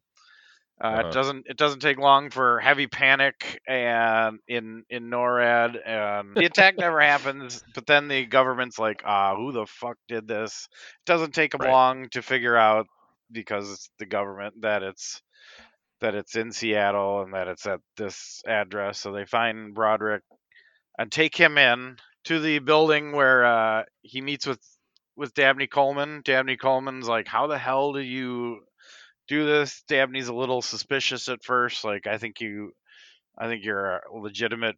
You legitimately are trying to start this war. Uh, and this is where the movie gets really. They think he has a partner because he bought tickets to France or whatever. Oh right? yeah, 'Cause exactly. Because he had bought him was for Ally. Sheedy. Yeah, they were gonna fly Well, out of they a- actually didn't buy him. They just like tried to reserve Tried or whatever dumb him. thing. Yeah, He yeah. was just showing her he this is a Mhm. thing he can do, and he hacks into Yeah. things, trying to be the big man. Anything he's Coleman's saying. like- Coleman's not believing him. Like, I think you're right. not telling me He's something. like, "Who are you working with?" Yeah, Yeah. you're not just some dumb kid who accidentally did this. Right. Even though, I mean, that's that's another problem with this movie. Uh, you know, against that that last thing I was talking about, that was a real plot hole. Just not talking to somebody about Yeah. what's happening. Right. Like this movie does no business of just following what would be normal procedure in any of these situations. right. We have. Like they leave him alone in Dabney Coleman's office long enough to like hack into a computer and shit, and then Yeah. uh, the secretary's got to run down. You know? And he's a minor, but they're not telling Yeah. his parents, and he asks for a lawyer. There's no lawyer. Uh, like, Yeah. You know, just just the whole thing about how this plays out is is ridiculous. There's like tour groups going through NORAD. Like, Yes. I mean, I was just gonna say this is where the movie goes to complete hell in terms of story because like not only do you have him set after he breaks into the boss's thing they set him in this room where he's like oh i'll just use this to get out of this you'll get this meanwhile the guy guarding Right. the door is flirting with some secretary oh, oh yeah, I noted a uh, a big 4 uh, sexual harassment Me Too moment in this film. do you do you have We haven't had one of those in a while. No, No, that was it. That's no, all- just yeah, that- It's just where him. that guy like yeah yeah with his white gloves and his yeah yeah this like French cop that they yeah supposedly have at these facilities. I don't know why they're dressed like you know Italian yeah with the white or- glove or yeah it's weird man Yeah, berets and Yeah, like you know sashes and stuff. What the fuck? Did he That seems. I wouldn't let those guys into our uh, American security facility. right. Uh, so yeah, again, that's the one guy guarding the the safety of the country, and he's busy being Right. Harvey Weinstein. And uh, also, he's literally like the one guy. right, the one guy You know, in charge of national security at this point. there's this whole center. Whatever. Oh, I'll, I'll say this for this movie. I remember when um I got the Armageddon uh, DVD with director commentary on it, Mhm. and so you know Michael Bay is talking about how they created like NASA, and he's like, listen. We went to NASA. NASA is fucking boring. It's like dudes in, it- it's like taupe colored cubicle space, a lot of outdated computers. Like you would be shocked at how you know shit NASA looks for it being you know our our our biggest Yeah. space travel whatever. So that always kind of stuck with me, and now I watch a movie like this, and I'm like, well, this NORAD place either looks too slick by ten, or or or too dumpy to be a place where people do this, but it's Yeah. probably just right, you know, like it's not. You know, I- I don't know what this would look like in '83 if I had any concept of what a building like this should look like, but um, but I probably would have been like, oh yeah, it's supposed to have big screens Yeah. and you know a bunch of people on computers and like you know Yeah. Looks like a But, big uh, sports bar right now. apparently that's not technically what it's like, but but uh, even if it was, it's me thinking this Yeah. one looks kind of shitty is probably not true. It probably is pretty close to accurate. So give it a little props for that. Yeah. I base that just all off Michael Bay's uh, shit and my own deduction of what his words are, but I'm sure. But that's a different that's a different podcast I'm doing on my own. Yeah. It's called Ron After Hours, and I just like try to denote Michael Bay, uh, fucking. What do you call those little stories? People anecdotes. Anecdotes, yeah. anecdotes. I'm just Ron after anecdotally translating Michael Yeah. Bay. Ron Stay after tuned for our- hours. Yeah. Our- With co-host Rhonda Shearer. What do they used to call those shitty shows that were on after like Walking, like Talking Dead? Okay, oh so yeah. I'll do like yes. I'll do like Talking Forty, where I just sit here and yes. say whatever ridiculous shit comes. Imagine how off the rails that would get. Stay for the after show, Talking Forty. Yeah. So so we have we have Whiteman in a room, easily escapes that with about five minutes of work. And of course, conveniently, conveniently, like you said, there is a tour featuring some young people walking through, and he just is able to mix right Blend in in. with there and make blend in, get on a bus. Nixon was and- better. yeah, that's all right. That's what he did. Sorry. all right, that's all right. And, I was trying to uh, help, but you came up with a better one. he he escapes and I still bumbling idiots. I don't I, I don't even know if they're looking for him or what they're doing at this point. But he gets to he gets on a phone, calls Ally Sheedy or Jennifer, and uh, she drives the three hours they meet at what was it an airport? That's not what he asked her to do. He wanted her to email her or email. You know what I mean? Uh, like Text me the uh, no, what do they call that type of mail back? They, FedEx.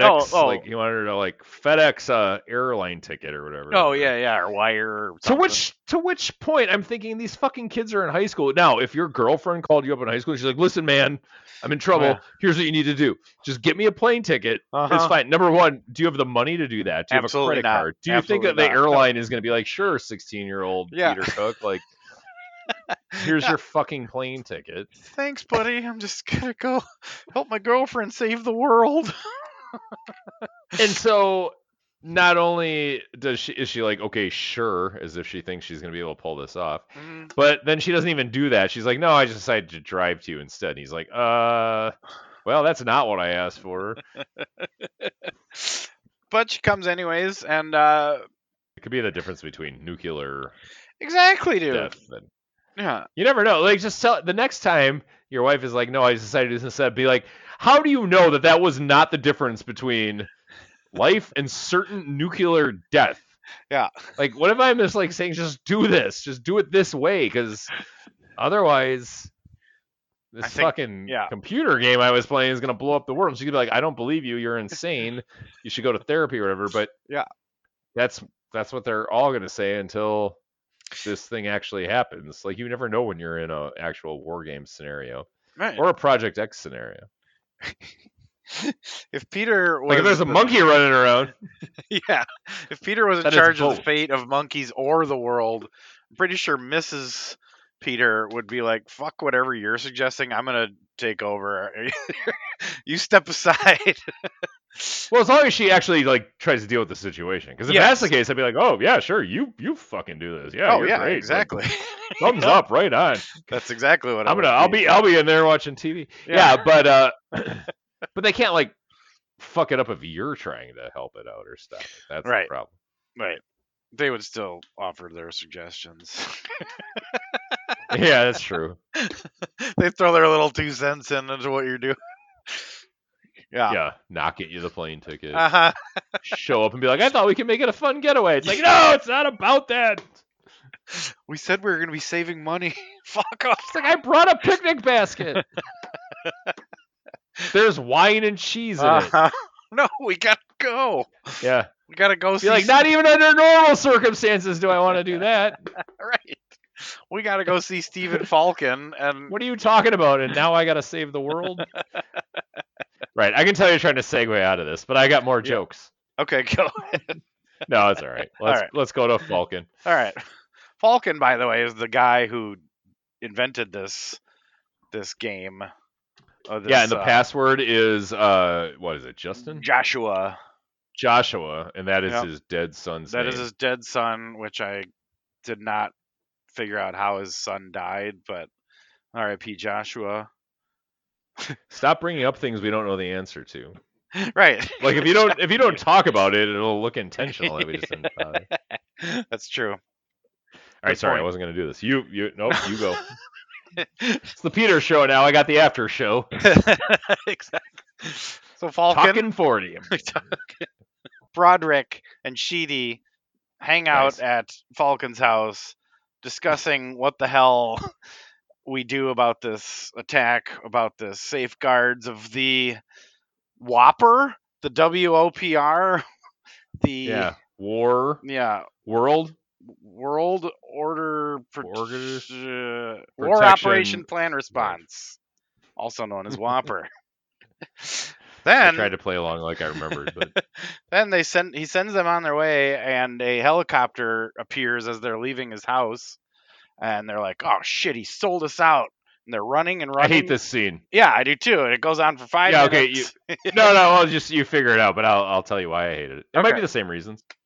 oh i hated it because it went on for like five minutes and you really thought we were going somewhere and it was just him and it was kind of anticlimactic like oh it's just him and then we get in the helicopter and we go to norad tell me ron why do you hate that scene No, no, I get what you're saying. It goes on too long, and you know, blah blah blah. But that's just a that's a a pacing flaw. I hate it for two other ridiculous reasons. The first being their running pattern, and then deciding to like stop. Like it- you're right, it goes on for five minutes. They're just like running around, and then they're just like, well, at this point, I guess we're just caught. And they just decide to like like go into the woods. Like they're in a fucking helicopter. They Yeah. gotta land it before they can even chase you right so that's fucking annoying. And then, uh, so the second reason, well, third reason now, is the fact that it also goes back to the first point I was making.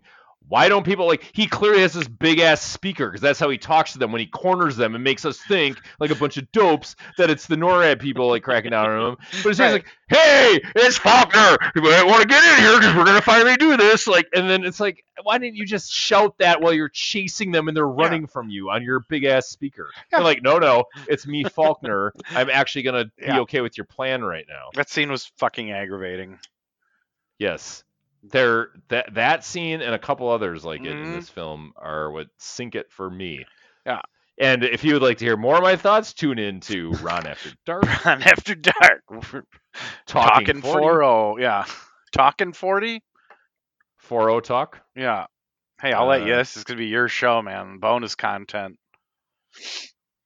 Yeah. Join the we're have Discord. have our have our accountants figure Yeah. out who gets the All right. All right. Um yeah, yeah, so everything you said is correct and accurate. You're doing a great job. What else happens? Oh, then they go. then they uh, they go to NORAD, Yeah. and uh, then the tension really gets heavy as you have as you have Coleman and Corbin and Broderick and Falken guy and Sheedy just Right. sitting there in a chair. And uh, at first, they think they've uh, they've figured out how to stop. Sheedy sitting there in a chair. they they they think they've stopped this attack. They're it looks like an attack has happened from the Russians, uh, but then they hear from the base that all the bases around the country that the attack didn't happen. You think it's over. It's obviously not. And Right. uh, one more game up yeah, the sleeve. of Joshua wants to. Yep, Joshua wants to keep playing. Yeah. Fucking Joshua. So then it comes a matter of figuring out what code it takes to break Joshua of this of this. Uh, I don't want to say mindset, whatever you want to call it. Of the Hey, computer. uh, did, yeah, did you know that there's the technology this movie basically boils down just like uh, lots of people pushing lighted buttons and flipping yes, switches and I did notice. that. shouting like military and computer jargon at shit. I did. I did notice right, just that. making sure it wasn't just me. Okay. Yeah. It's I, I don't have anything else to add about that. I mean, it's clearly just a movie that was made by people who don't know anything about this. stuff. right. It's a big, cool looking war room, but it's also very um, silly. Big, and- cool looking personalities, Yeah. and uh, you know, it's all just very surface level entertaining. And if that's what you're into in the summer of 1983, before some of these bigger movies come out, I guess you could do worse. I give War Games three stars. I don't know. Wait, did you really give it three stars? Sure, two and a right, half. I don't know. I, I'm not trying to like look. Once again, I'm putting myself in the shoes of the guy who watched this movie. I, I remember liking it as a kid well enough. Yeah. If it enraptured me at you know that age, uh, I guess it would probably do that for kids now. Except they'd be like, why are there no touch screens or you know whatever. no, actually, you know what? I take this all back. I did have a kid try to watch this with me, and uh, she mostly just played on her tablet. But I think that's more a fault of the age we live in than the fact this Yeah. movie isn't captivating. Although it clearly wasn't captivating enough to take him off uh, the modern day equivalent of the thing that a kid would. I was gonna say there's irony here. Hijack their Yeah. right ass into the goddamn NORAD Right. system or whatever. But they don't even have the the wherewithal to want to do that now. No. They're just like, I can't get on TikTok, so fuck this thing. And Can we get a new one? yeah, at least Matthew Broderick back in '83 was like, oh, I wonder what all the possibilities this computer Yeah. can open for me, and like, Yeah. what can I do? Like, oh, I can hack into the government. Like, well, that's not something I should do, but hey, at least like respect the fact I'm able to do this. Yeah. Now kids are just like. I don't know how to transfer my iTunes or whatever. It's terrible. I mean, even that's a dated reference. So, oh, sorry. I don't know Yeah. how to download content to my influencer account. right. I don't know, whatever. Exactly. Let's go to Von Maur. I don't know. Is that what the kids are doing these days? Are we going to Von Maur? I don't think so. I drove by there the other day. There was a bunch of kids there. I'm like, is this what the kids are doing? Well, it's like a mall. I Yeah. think like mall culture persists to the point where kids still want to go to a mall, but they don't understand that Von Maur is not like It's not. the mall. I told my oldest. But it is oldest. to them, man, and that's what's important. Yeah. It's I told my oldest their the- reality. The, site where this Von Maur is is where I saw Trespass in Christmas of '92 Oh, don't forget barbed wire and, and, barbed uh, wire and um, I mean, who knows what else? I oh well, that was only that was only West Point. Right, was that was West- Town, yeah West Town was across the across the way there. I was saw like- plenty there. Over on the other side of the yeah. Mhm. So whichever whichever movie one place didn't have, the other one had. Exactly. That was so what that was so beautiful about it, man. that is what made it beautiful. And now it's Um, Von Maur. And now it's fucking Von Maur. Fuck you, Von Maur, unless Yeah. you want to be a, a sponsor someday. Right, exactly. We love you then. yeah. Shout out Tab. You can come on. You can come on 40 talking after a night.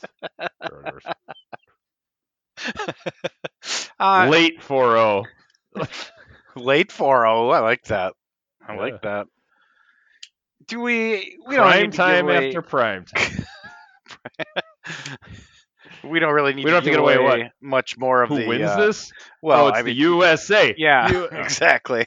We know what happened. Well, they, they break uh, they break the code by making him play TikTok, which I, I feel like this was a pretty good message. I mean, it was heavy handed and shoved down her fucking throat, but I, I like the the ending where it's like, um, oh, the tic tac toe. Okay. Yeah, yeah. yeah, teach him how to play tic tac toe because there's not a winner, and so he's like the the machine. While it's like counting down to, to all Mhm. these uh, missiles it's about to launch, is uh, fervently playing tic tac toe and realizing there's no way to win. Therefore, it's a stupid game. Meanwhile, it's also tracking all the potential um, destruction that is going to Right. happen when the the different countries launch their nuclear weapons, and realizing this doesn't make any sense. There's no winner. There's no and all it wants to do is play a game. And Yep. then it, yeah, so it, it stops itself, which why did it need the tic tac toe to realize that? It said it's run every simulation a gazillion times. Like it should already understand that there's no winner in nuclear war. Right. But All right. So you uh you gave this three stars, two and a half to three stars. I give it a, uh three stars and 83 and a two and a half in the look back. So I'd say that's two perfectly- and one third star. yeah, I'd say that's pretty accurate. There's some some silliness and some plot stuff, but all in all, it's a it it does its job. Uh, John Badham's, a, like like we've said before, he's a steady director. He's a, a sure hand. There's just some Yeah. writing plots, plot holes or whatnot. That I don't know if they're plot holes, but you know what I mean. Some like eye rolling plot moments. Yeah, I mean it's kind of dumb in the way a lot of like stuff from this time frame is kind of dumb. So I don't Yeah. know. It might it, if if they remade it. There is a sequel. Did you see that? Direct to video, uh, way after the I thought fact. there was one, but I did not. I did not know anything about it. Eight or something like that. I don't remember exactly when they said. Yeah, I mean it's a bunch of nobodies just cashing in Is the it- title. Obviously, Is it called. War I don't know why they Games Two? make- yeah, called War Games 2, like Game Over or something Oh, really uh like yeah. sequel. In November 2006, pre-production began on a sequel titled War Games: The Dead Code. It was directed by Stuart Gillard and starred Matt Lanter as a hacker named Will Farmer facing off with a government computer called Ripley, R I P L E Y. Give me a fucking. Oh fucking my break. god! MGM released the sequel directly to DVD on July 29, 2008, along with the 25th anniversary edition DVD of War Games. To promote the sequel, the original film returned to selected theaters as a one night only 25th anniversary event on July 24th, 2008. So, Okay. uh, That I don't know. uh, War Games. Yeah, sorry. No, no, that's right. I was gonna say that does not sound like must see film. No. That must see filming. Film. All right. Ooh, and What was it you said last week that was weird? Uh, uh, there is some word that you said. I think. I know. I can't remember. Damn it. Experiment? Was it yeah, experiment? experiment. That's so good.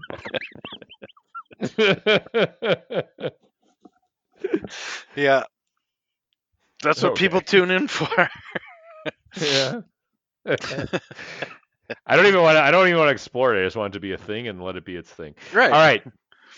Peter, do you want to guess what the number one movie was this weekend? Uh, this would be Ju- the Ju- the weekend Ooh. of June third, I think I've got this one. 1983. I think I finally fucking got this one. Return of the Jedi. You got it last week too. Yep, it made 17.229 million this weekend. It's in uh, week number two. It's already up to 70.04. It's had some good weeks because it, it opened to what I thought was like kind of a surprisingly low 23 million. Even Yeah. though I, I understand that back then it was a lot bigger, but that'd be like a, a you know 89 million opening today or something like that, which for a movie on that level would be considered disappointing. Is all I'm saying in terms of tickets sold. Which But is, then we noted it it really did well through the week, and in its first what was it five days or something, it broke the record held by Yeah. Superman two or something. It it made uh like 45 million in its first full week or something, which was a record. Anyway, it's up to uh 70 at this point after Holy two cow. weekends in release. All So- right. and we know that one goes on to do what close to like 400 million or something in, Yep. in 83 dollars. All right, number two is new this week. Number two is new this week, so that, of course, is War Games. It of course is not. God damn son of a bitch. Well, we don't we don't think it's Man with Two Brains because you said it was kind of a disappointment at the box office, but maybe it is because it Doesn't mean it didn't have a big first Right. weekend. Yeah, I could have had. All right, I'm gonna go Man with Two Brains. No, you're wrong. Fuck me. and it's also new this week. Uh, yep, it's the one we didn't do on this podcast. God damn. One we chose these two films over. uh, Superman three. Nope, that's coming up in a couple weeks. That's It is Psycho 2. Oh, all right. making Okay. 8.3 million. And actually, I heard a lot of people think that one is pretty good. Never saw it. I'd I'd be willing to. Like, you know, not a patch on the original good, but Right. it's good on its own or whatever. Which I, I'm down with movies like that. I describe certain movies like that to people all the time. Uh, number three. Flashdance. War No. games. Yes. All right. War Games debuts to 6.227 million. Where it will go is anybody's guess. I mean, I know, I know where it goes. It does uh, like 124 worldwide, and I think 34 or something like that is international. So 90 something here, 94 Okay. maybe here in the states. Now, as we always say, triple that shit because that's where that movie would be at today. That's a big so ass hit. at yeah. Be at Yeah, you'd be at almost 300 three hundred. Yeah. Number four. Uh, is it a movie we've done? Yes. Was it super obvious? I don't know what that means. I don't either. I feel like I mean, obvious in terms of movies we've done. yeah. Um, I suppose yes, it's super obvious this particular week. okay. Uh, then it's Flashdance. It's the man with two brains. God damn it. All right. I gave you all the clues. yeah. So we're, Man with two brains, opening to 3.498, 3.5 basically. It taps out around 10 something. So that was fourth this week. That was fourth. Okay. So let's recap: Star Wars: Return of the Jedi, Psycho 2, three is War Games, four is The Man with Two Brains. Number five, Peter. Uh, have I guessed it already? uh, not in this episode. Okay. All right. Uh, is it something we've seen? Yes. Eh. Why'd you Uh, ask if that wasn't a good clue? No, I don't know. The uh, Breathless. Son of a bitch. No. E.T. no, it's Blue Thunder. Damn it. I don't know why you're. I thought you said I hadn't guessed it yet tonight. Oh, I didn't think you guessed Blue Thunder tonight. Oh, I'd guessed it like three times for other ones. It's all good. Why don't you round out the top ten? Because I suck ass at It's a fun game. Uh, well, we could we could flip it around if you'd rather have you quiz me next time. I don't know where to find it, but uh, let's keep going. Give me one hint for the next for the Well, number. I'll give you one hint where to find it. You just Google uh, like top ten movies weekend June third, nineteen eighty three. oh. You'll get several several options of lists. Blue Thunder makes another 3.2 million this weekend. It has been around four weekends. It's up to 30 million dollars. Like I think we talked about this movie being like at the end uh, in today's dollars like 175 million dollar yeah. hit. That if it starred Liam Neeson or some shit, there'd already be 12 of them. It's crazy that this movie is pumping out the way it is. Uh, number six is Flashdance, and it uh, rakes an additional three million this weekend. It's up to 40.8. It's in eight weeks of release. Wow. Number seven is something we talked about doing but have never done. Space Hunter: Adventures in the Forbidden Zone. It's apparently on Tubi. And this movie, for something that I discovered because somebody made a tweet like, "Hey, look at this most awful, horrendous thing you'll ever see." Piece of shit. This movie has been in the, the top ten of this thing for four weeks. It's still at number seven, and it's already pulled in fifteen million dollars. This is not just some shit like This is Space Hunter. dumped on. Yeah, Yeah. Space Hunter: Adventures in the Forbidden Zone. Apparently, it's in I showed you a 1,000 clip one day. theaters. Yeah.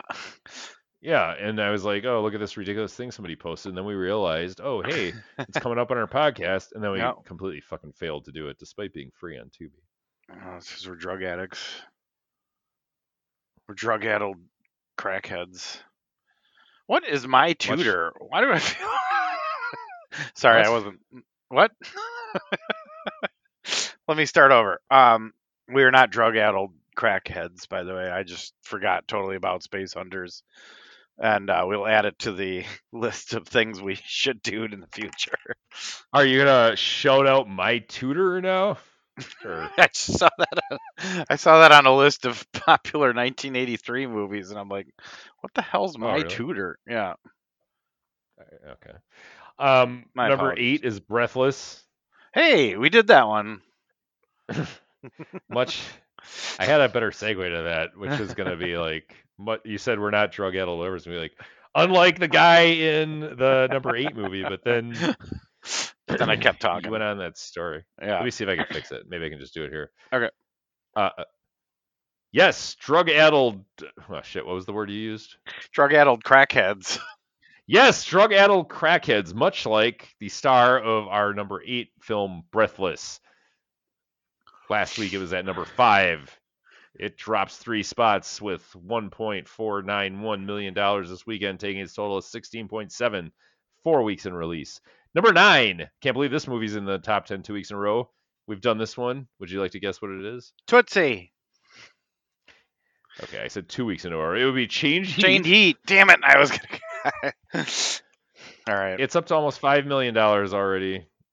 Um, It's on a tear. it costs it costs like five hundred thousand to make or something. so it's a hit by whatever measure. Yeah. And I think it was like two point five, and I think it taps out at like seven, so it, it more than doubled its budget. It's nuts.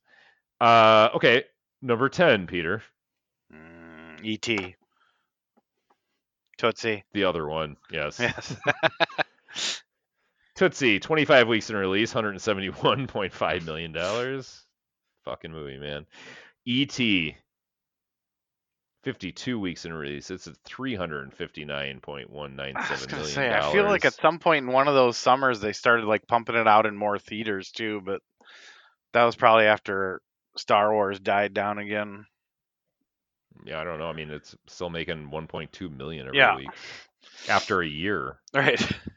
Did it leave theaters and then come back, or did I think it? Yeah. I don't think it ever left. Right? Well, I don't know if it ever left, but I know that like later in like They you know 84 added some 85 theaters, yeah, yeah. yeah Well, yeah. Well, this is 83 though.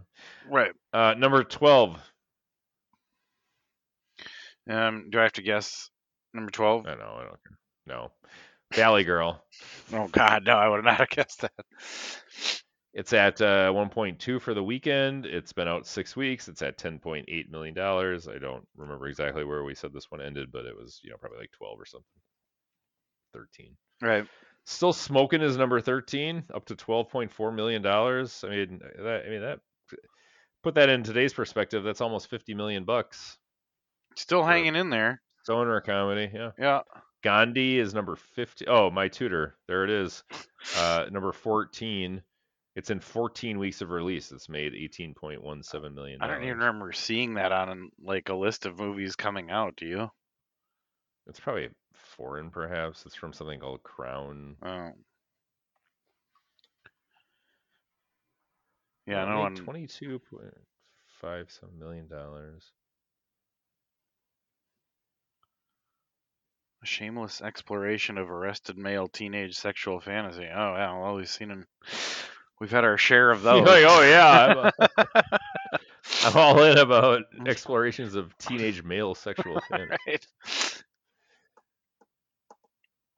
All right, uh, so that's number 14. Uh, number 15 is Gandhi. And what's that up to now? Stop there. I don't know. I just closed it out. Fuck. Hold on. Shout out Gandhi and Tab.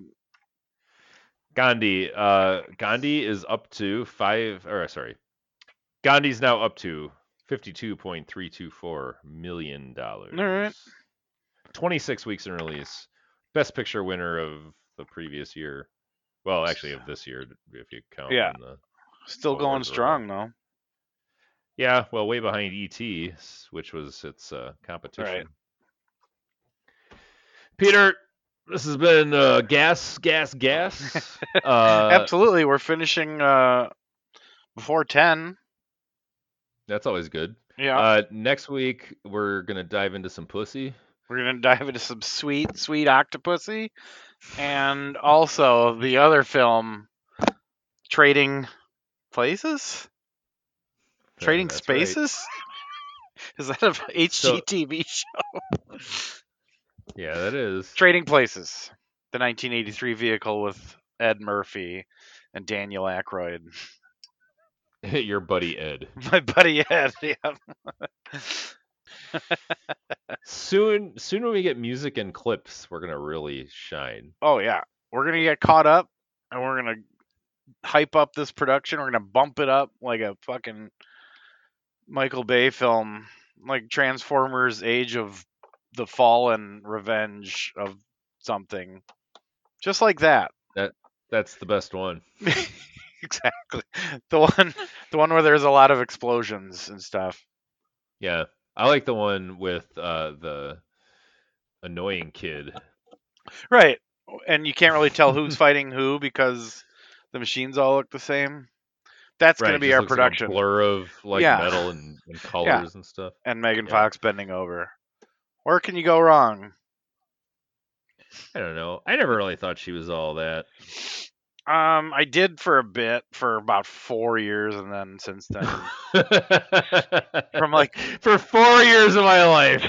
four years. But other than that, Yeah, she was my gimme. She was my number one on my uh, my uh, what was the hall pass list or whatever. really, that's Yeah. interesting. I never got like all roped up into her. I guess maybe she was like too obviously pretty. Oh, yeah, like, I know- I know that feeling, yeah. beautiful or whatever. Like, Feels like we're supposed to, like by obligation, because we're men. yeah, Yeah, and and yes, that, that I think that is a big part of it. Like it's just she wasn't. I mean, she's my type, quote unquote, but she Mhm. wasn't like anything that I was like, oh, I can't take my eyes off her. But then also, yes, and then I was like, oh, she's making these awesome Mhm. movies. Like, nope, right. hard pass. Don't want to go see all her crap. So I agree. How we got she here? wasn't one of those where I was like, oh, she's hot, so I'm gonna go see every movie she makes. Right, You know, Jennifer's body. Yeah. Uh, can't even hey, that's had a resurgent. People say it's really good. I need to watch it again. I watched it once. Uh, So did I. I didn't think it was very good. But Yeah. Apparently, like in our climate, it's the most like amazing feminist allegory of. It's what's her face? time. It's uh Cody, right? She wrote it. Diablo wrote it. Yeah. Yeah.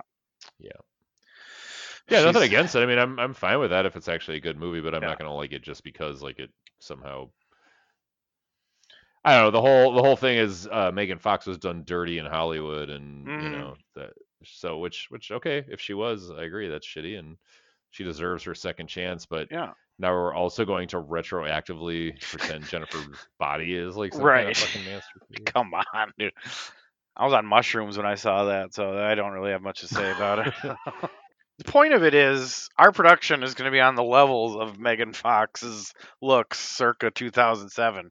Glossy, beautiful. Be on the lookout for Is the new. that what the point was? the new improved Big 4 glossy, Yeah. beautiful production. I'll settle for mics that don't sound like we were like recording through tin cans. we'll do we'll, one thing at a time, right? Um. So, yeah, listeners, Listeners, like, rate, subscribe. Um, here's what you do: you go out, you make a banner that says "Listen to the Big 40 That's uh 40 feet long, just for uh, you know keeping numbers squared. Sure.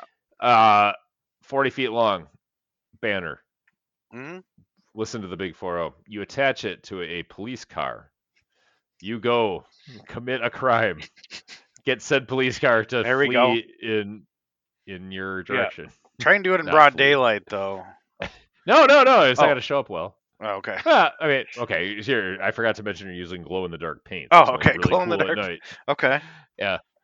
And you're gonna paint. Watch the big four. out. You commit a crime, and then you lead the cops on a very serious chase through the city that must last at least three hours. All right, so so that people can pick up on this. it. Yeah.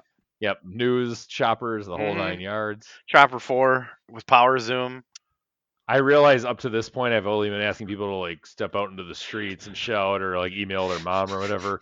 At this point, We've now I feel we need to step it up. we're asking to harass. We're asking to It's commit cop crime. banner time. Yeah. Oh my god, we're gonna have to cut all of this. Anyways, like, subscribe, telephone, tell a friend, tell a neighbor. Big 4 next week. Octopussy. Some Here's sweet, sweet here's what I would like our listeners to do. Write it down idea. on a little piece of paper. Take it into the bedroom with you where your wife sleeps. Mhm. Pick whichever hole you would prefer she finds it in. and then have her tell all her friends to watch the Big Four. and that, my friends, no, no, we can't go out like that. I know. All right. Listeners, thanks for listening, all of you. We really appreciate it. Yeah. Um, Peter, we will be reviewing Trading Places, starring Eddie Murphy and Dan Aykroyd, and uh, shit, I had it. What's the other Octopussy. Oh yeah, Octopussy, starring Roger Moore, I believe, as Yes. the illustrious James Bond agent 007. Jimmy B. I don't think I've ever seen this one. I haven't in about 30 years, so it'll be a new experience for both of us, probably. Yeah, not really a Bond guy. I saw all the ones that came out in, you know, my life theater going time, Sure. but All right. you know, didn't like wasn't like, hey, I got to go back and do a deep dive into this. Yeah, you saw the all these other Brosnans Bonds. and the right Yeah, Craig's. Craigs. And I was just like, this is fine. Yeah. I've seen the Daltons because I was renting videos back when he was doing his thing, and I have probably seen, uh, you know, one or two Connery, one or two Moores, but yeah, not really my thing. I don't think starting with Octopussy is what anyone would recommend. Do you? Definitely not, but we are going to power through with with the pursuit of some sort of weird Fabergé egg. That's all I remember about the movie. Sounds like shit, man. Yeah. Can't wait. Can't wait. All right, um, listeners. no, I'm just kidding. All right, I think I think we did it. It's ten on the button. yep. Signing out. All right. Talk to you later. Yeah. Have a good night, bro. You too. Bye. Bye.